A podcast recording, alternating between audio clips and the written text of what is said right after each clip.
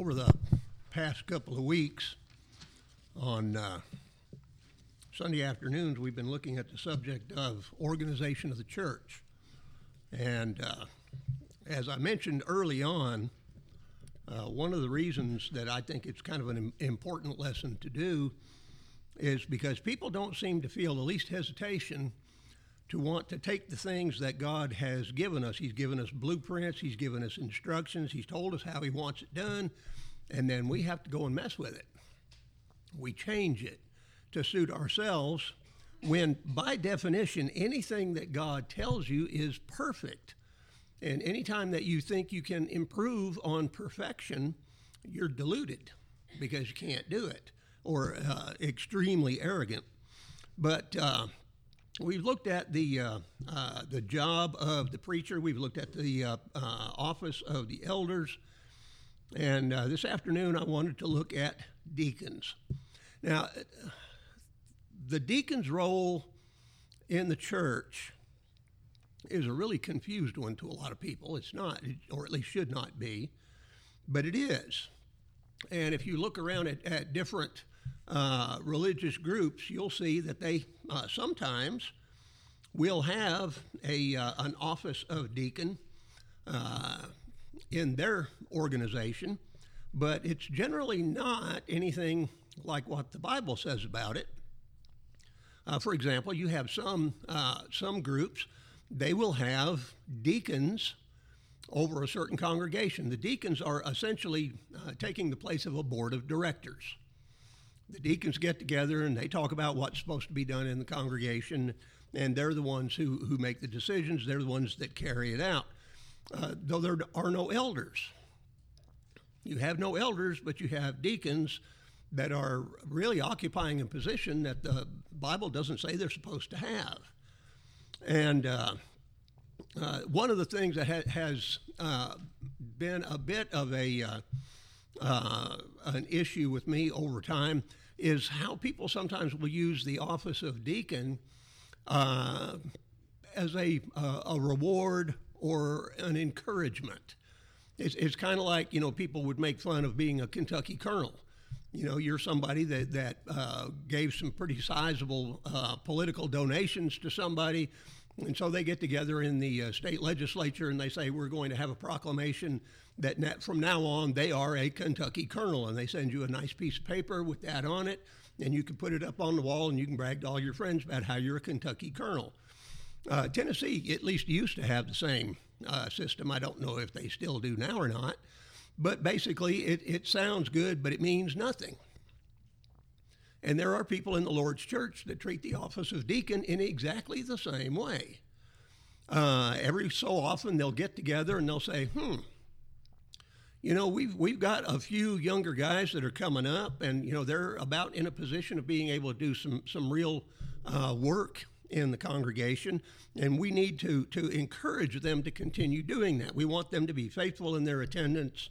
Uh, and be here all the time and be somebody that people can look up to. And so they'll make him a deacon. But a deacon with nothing to do. I, I did see one, one guy once upon a time. He was, he was not uh, what I would call really well founded, uh, scripturally speaking, but he did know one thing. Uh, they made him a deacon, and just exactly like I was talking about, uh, it was just basically an honorary position. But after a few months, he said, You know, if, if I'm supposed to be a deacon, I'm supposed to have something to do. Y'all hadn't given me anything to do, so I resign. And I thought, okay, he knows at least what this is supposed to be like. Uh, but deacons and the word means servant. You know, we, we talked earlier about the, uh, the, the different ways that the elders are described uh, in Acts chapter 20, and then uh, over in 1 Peter chapter 5, you find all three of the, uh, the Greek terms that are used there, and they're translated variously depending partly on what version you're, you're using, uh, but they're translated as bishop or presbyter uh, or elder or overseer or shepherd. That's the way they are. Uh, they are translated, and those are, are a fairly accurate description of exactly what their their function is. they are to act as overseers and shepherds. Overseers watch out for the flock to make sure that nothing bad is going on, and shepherds lead the flock in the way that it should go. So if elders are doing their job properly, that's what they do. Well, a, uh, a deacon is a servant. There are three different ways uh, in the uh, uh, the King James or the New King James. There's three ways that, that the term, uh, the Greek term that means deacon, is is translated. It's either translated as minister, servant, or deacon. Those three, and that's all. And it is used frequently when it's talking about people that do not hold the office of deacon. Now, again, you find in the Bible, especially in the New Testament, you find words being used in a different sense than that which people are used to. Uh, the, uh, uh, the Jews had the concept of elder, and they had had that concept for about as long as they had been a people. Uh, you had older, respected members uh, of the society who were looked up to. Uh, you would ask advice of them. They didn't really have an official position, but they did have a position in society uh, people would go, well, what should we do? What should we not do? Things like that. So it, it, it, was a term that had one meaning when you're talking about it in the society that it came from, but also it has a, a different term because sometimes it's talking about the office of elder. And when you're reading through the, uh, the New Testament, you have to look at the context to find out which way this is supposed to be used. Because it could mean this, but it could mean that. You know, which way is it being used here? Because that makes a difference to what this particular passage has to say. Uh, there, there was one. This, this was a, a big deal uh, many years ago, but there was a, uh, a translation being done uh, of the Bible, and in Isaiah chapter seven, in verse fourteen, the prophet says, Therefore, the Lord himself will give you a sign. Behold, the virgin shall conceive and bear a son, and shall call his name Emmanuel. Well, in, in, this particular version, they did not use the word virgin, they used the term young woman. And people said, Why did you do that? The King James says virgin. Why did you do that? And they said, because in the Hebrew, that word can mean either one. And it can. Hebrew is Hebrew's worse than English. Uh, you know, you can get confused in a conversation with somebody uh, when you're speaking English and you just really don't understand what's going on. Hebrew's a lot worse. Uh, I was taking a course in Hebrew one time, and I was I always I always did all my work at the kitchen table. Uh, I'm one of the old fashioned people. I didn't have a, a, computer or anything, I just had books and paper scattered everywhere. And uh, Marcia saw that I was getting a little irritated and she said, What's wrong? I said, I can't translate this passage. Well, what part of it can't you translate? I said, Well, I know what all the words mean. I just don't know how they go together. Well, what do you mean? I said, Well, what it says is he sat, dwelt, abode, or stayed on, upon, or over the earth, land, or ground. I said, you can put those words in there in any order you want to, but which one's the right one? I don't know. Uh, luckily, it wasn't necessary for me to know at that particular point in time. But you can have problems translating from one language to another one sometimes. But now this, this, this is the point that I was trying to make. In, in Isaiah 7:14, instead of the word virgin, they used the word a young woman or a young maiden. But in Matthew chapter 1, in verse 23, when that very uh, passage is being quoted, now it's not in Hebrew anymore, it's in Greek. And it says virgin. And there's no mistaking what the Greek word meant. There wasn't a case of, well, it could be this or it could be that. And uh, essentially, what you have is in Matthew chapter 1, verse 23, you have a, a divine inspired commentary on what was meant in Isaiah 7:14. And people pointed that out and says, "Well, the New Testament tells you the way it's supposed to be translated. You should have translated it that way." And they should have, but they didn't want to for some reason. But it can be a, a little bit of an issue, but you have to know the context. And sometimes you have to stretch that context out a little ways uh, in order to know exactly what it is that you're talking about. So you have uh, people who misuse the term uh, deacon by using that to mean a member of a board of directors.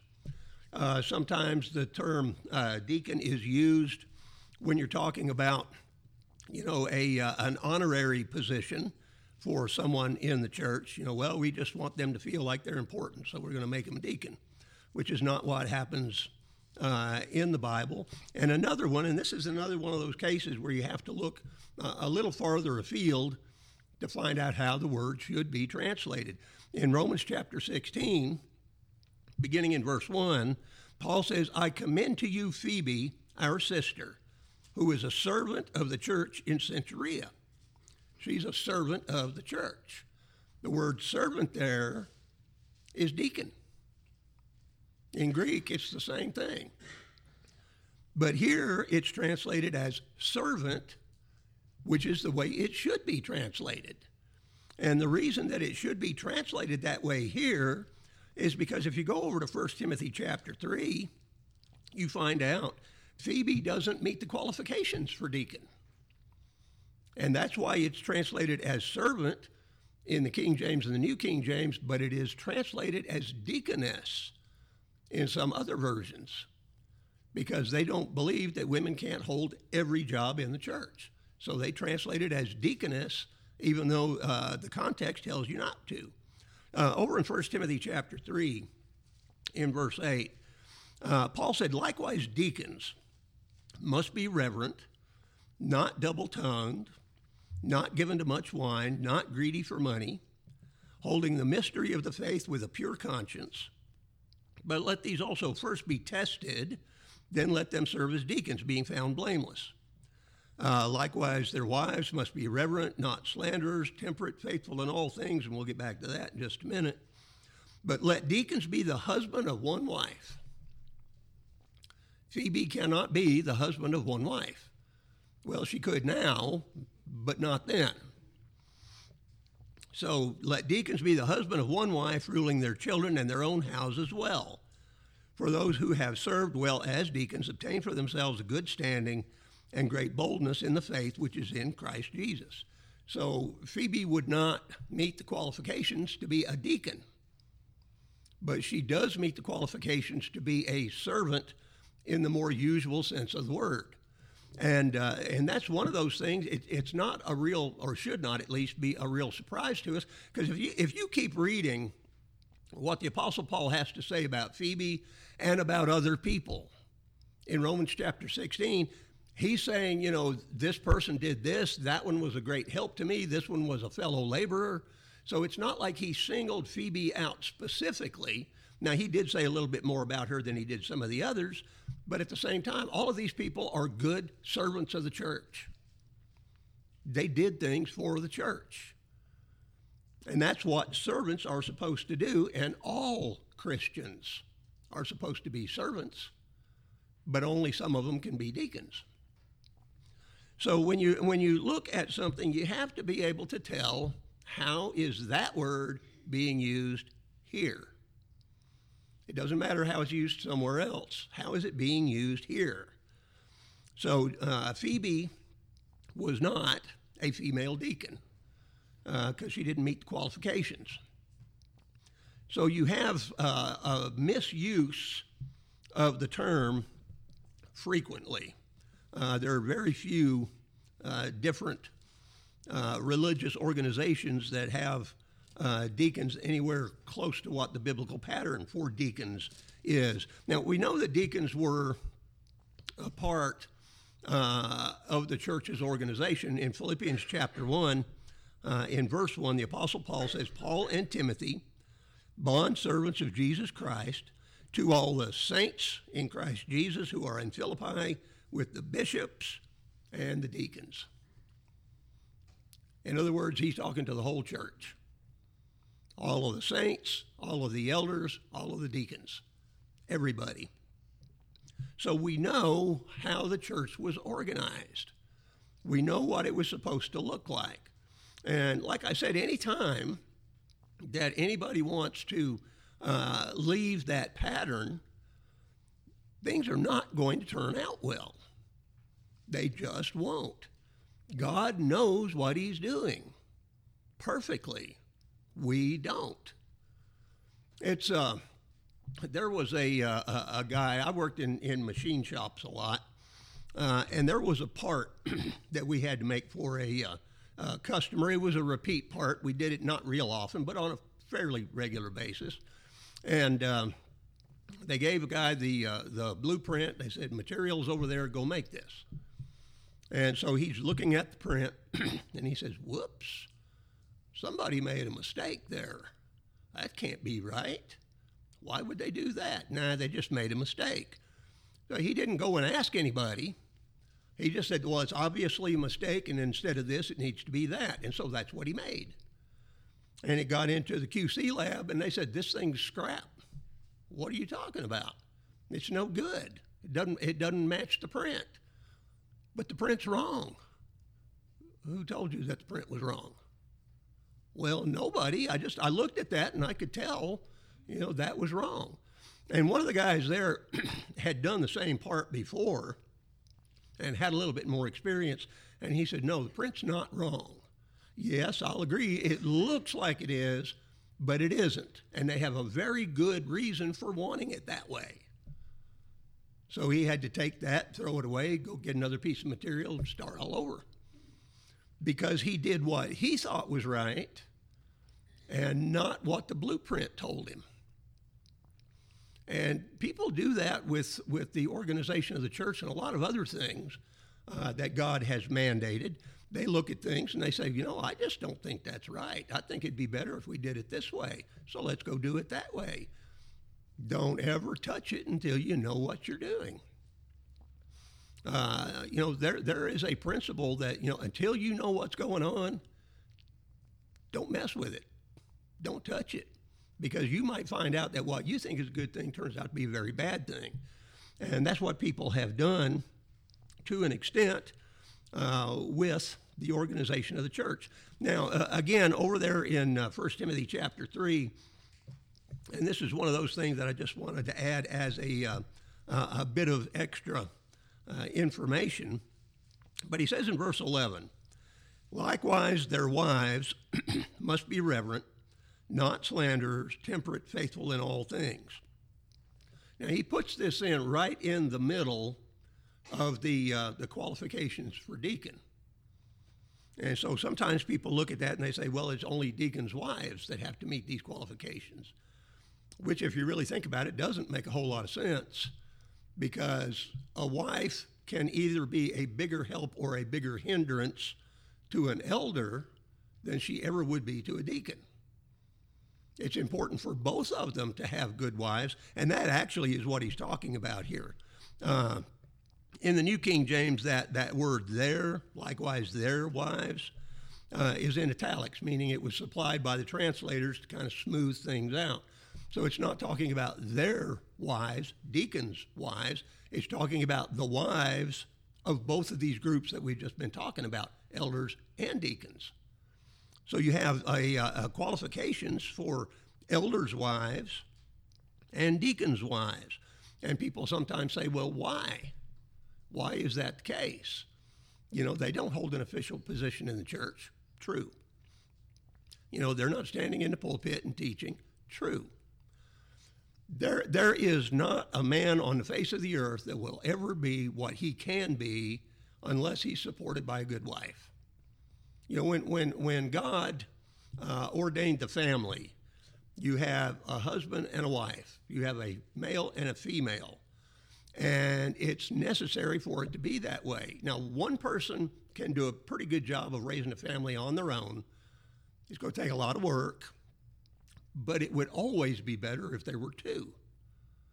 And when you talk about the, uh, the kind of, of work that an elder or a deacon can do, uh, they can do a lot better with a good wife. If they have a, uh, a, wife who is a you know, a, a disgrace and a source of gossip for the whole community, how much good is the elder or the deacon going to be able to do then? Not very much. And actually, when you look at uh, uh, the qualifications, it really disqualifies the man because he's not ruling his own house well. So, you know, if he had a wife like that, he'd have to say, well, I can't serve as a deacon or a, an elder or a deacon. So there's a reason for that there as well. So you have to have properly qualified wives. But now, this is an interesting one. What do deacons do? I know what everybody thinks deacons do, but what do they do? And where do you find it in Scripture? You know, we, we've got to have biblical authority for these things. Uh, so if a if a deacon is supposed to do this, this is his niche in the congregation. What is it? What's he supposed to do? And where is it said? Because for the most part, it's not. You've got three places. Well, I, I think that there are three places. Some people disagree. Uh, but I think there are three places in the New Testament that talk about deacons. Acts chapter 6. And that's where we're fixing to go. But Acts chapter 6, you've got Philippians 1 1, but all it mentions there is you've got the saints, the elders, and the deacons. Doesn't tell you anything about what they do. And then you go over in 1 Timothy chapter 3, where he's talking about qualifications for deacons. He tells you how they are qualified. If they meet this standard, they can be qualified, but he doesn't tell you what they do after that. You got a, a, a, guy that you think would make a good deacon. Uh, you find out he meets the qualifications. Okay, you're a deacon now. What does he do? Now, like I said, there are a lot of congregations that hold deacon to be an honorary position, one where they don't really do anything. They don't have to. You know, they just get to feel good about themselves because the uh, the congregation puts their name up there as being a deacon of the congregation. But now, over in Acts chapter 6, uh, in verse 1, it says, Now in those days, when the number of the disciples was multiplying, there arose a complaint against the Hebrews by the Hellenists. So you're talking about the Hebrew Christians or the uh, Greek Christians, because their widows were neglected in the daily distribution. So what you had in the early days of the church is you had uh, a lot of widows that had to be taken care of. Paul talks about this same kind of thing over in First Timothy, but uh, some of some of the Greek Christian widows were being neglected. They were being missed. Uh, when they went to take them their their daily food, they weren't able to go out and, and earn money for themselves to buy food. They had no family to take care of them. Somebody had to do it. And uh, Paul says that, you know, if they don't have family to take care of them, then the church does it if they meet qualifications. So you had these widows being supported by the church. The, uh, the Greek Jew or the Greek Christians were upset because some of their widows were being overlooked. And then in verse 2 it says, Then the twelve summoned the multitude of the disciples and said, It is not desirable that we should leave the word of God and serve tables. Therefore, brethren, seek out from among you seven men of good reputation, full of the Holy Spirit and wisdom, whom we may appoint over this business. But we will give ourselves continually to prayer and to the ministry of the word.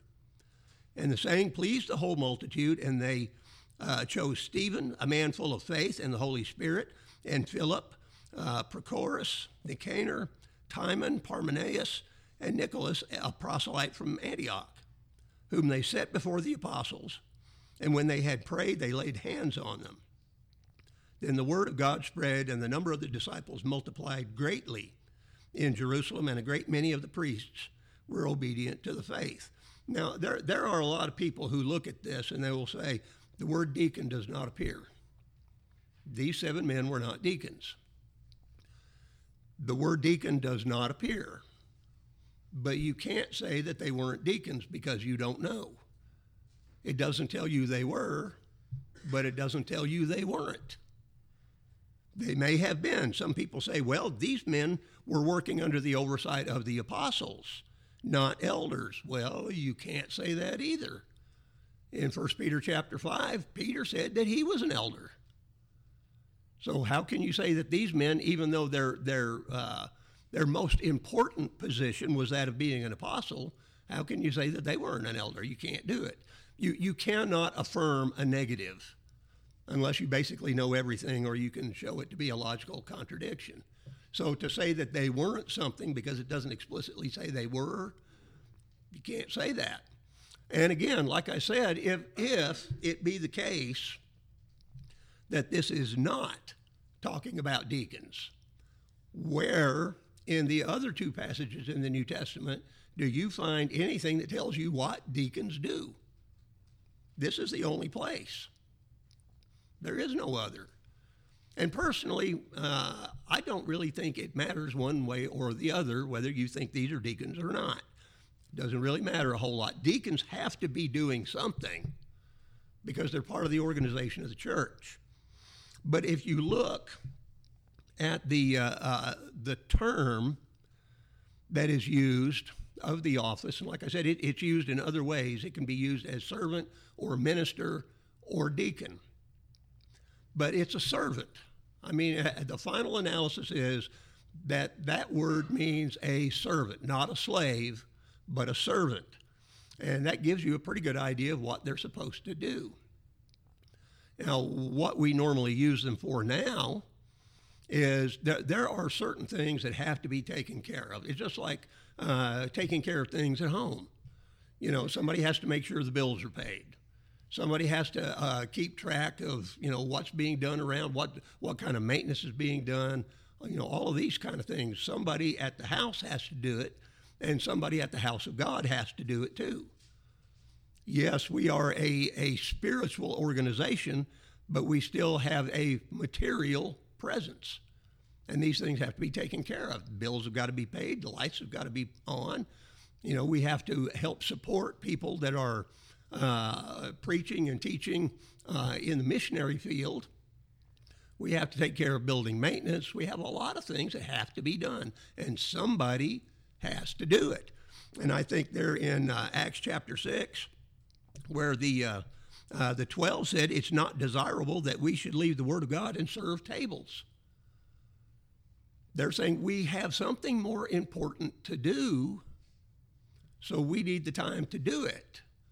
But we also have to have somebody that can take care of this. So we need to find some people to do it. And that's why you have qualifications. You know, if you've got a, a position that really has no ability to either do good or harm, you don't have to have qualifications. But uh, uh, I, I, had a discussion with a guy back uh, a long time ago uh, about elders and the authority of the elders. And I told him, yes, elders have got real authority. He said, You mean to tell me that if the elders came in and said, We want everybody to sit on one side uh, of the auditorium, that that would be something that they have the authority to do? And I said, Absolutely. If they thought that there was some good reason for the uh, benefit of the congregation to do that, then absolutely they do. I said, and that's why we have qualifications. That's so you don't pick the wrong people to be in the position. You know, you don't want people who are going to try to pull away uh, disciples after themselves, uh, like Diotrephes. I always wonder what happened when John uh, finally came face to face with Diotrephes. He said he was going to take care of things when he did. It's one of those things we don't have to know, but I am kind of curious. Would like to know. But we have uh, we have things to do and that, that like I said, uh, you don't have a deacon, you don't appoint somebody as a deacon and then say, we're going to go try to find something for him to do. What you do is you have something that needs done, and then you find somebody who can do it. But you have to have something for them to do. That's what a deacon is it's a servant of the church, they serve the congregation in whatever uh, capacity is needed at the time but they serve the congregation. And since the word deacon really means servant, that pretty well tells you most of what you need to know. But the, uh, the office of deacon is, is a very good one. Uh, but as uh, the 12 were pointing out, you know, we need good people to do it. You need uh, men of good reputation. Now, full of the Holy Spirit in this particular context, he's talking about the miraculous gifts that were present uh, in the church in the first century. Uh, but good spiritual people would be a good way to look at it now. And with wisdom, whom we, we may appoint over this business. People that can look at possible problems, figure out how to take care of them, and then do it. They don't wait for somebody else to say, hey, this needs done. They see it.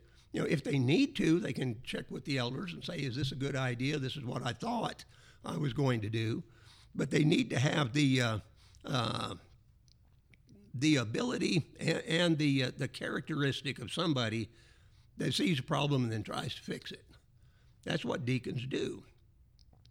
Uh, next week, Lord willing, I'm going to look at the one last uh, part of the organization of the church, and that's the members. Because uh, remember, Philippians 1 1, the Apostle Paul was greeting the saints, the elders, and the deacons. Of course, the preacher was part of the saints. So we'll look at the uh, uh, the saints, the members of the congregation, uh, next week. It may be that there's someone here this evening that's not a child of God.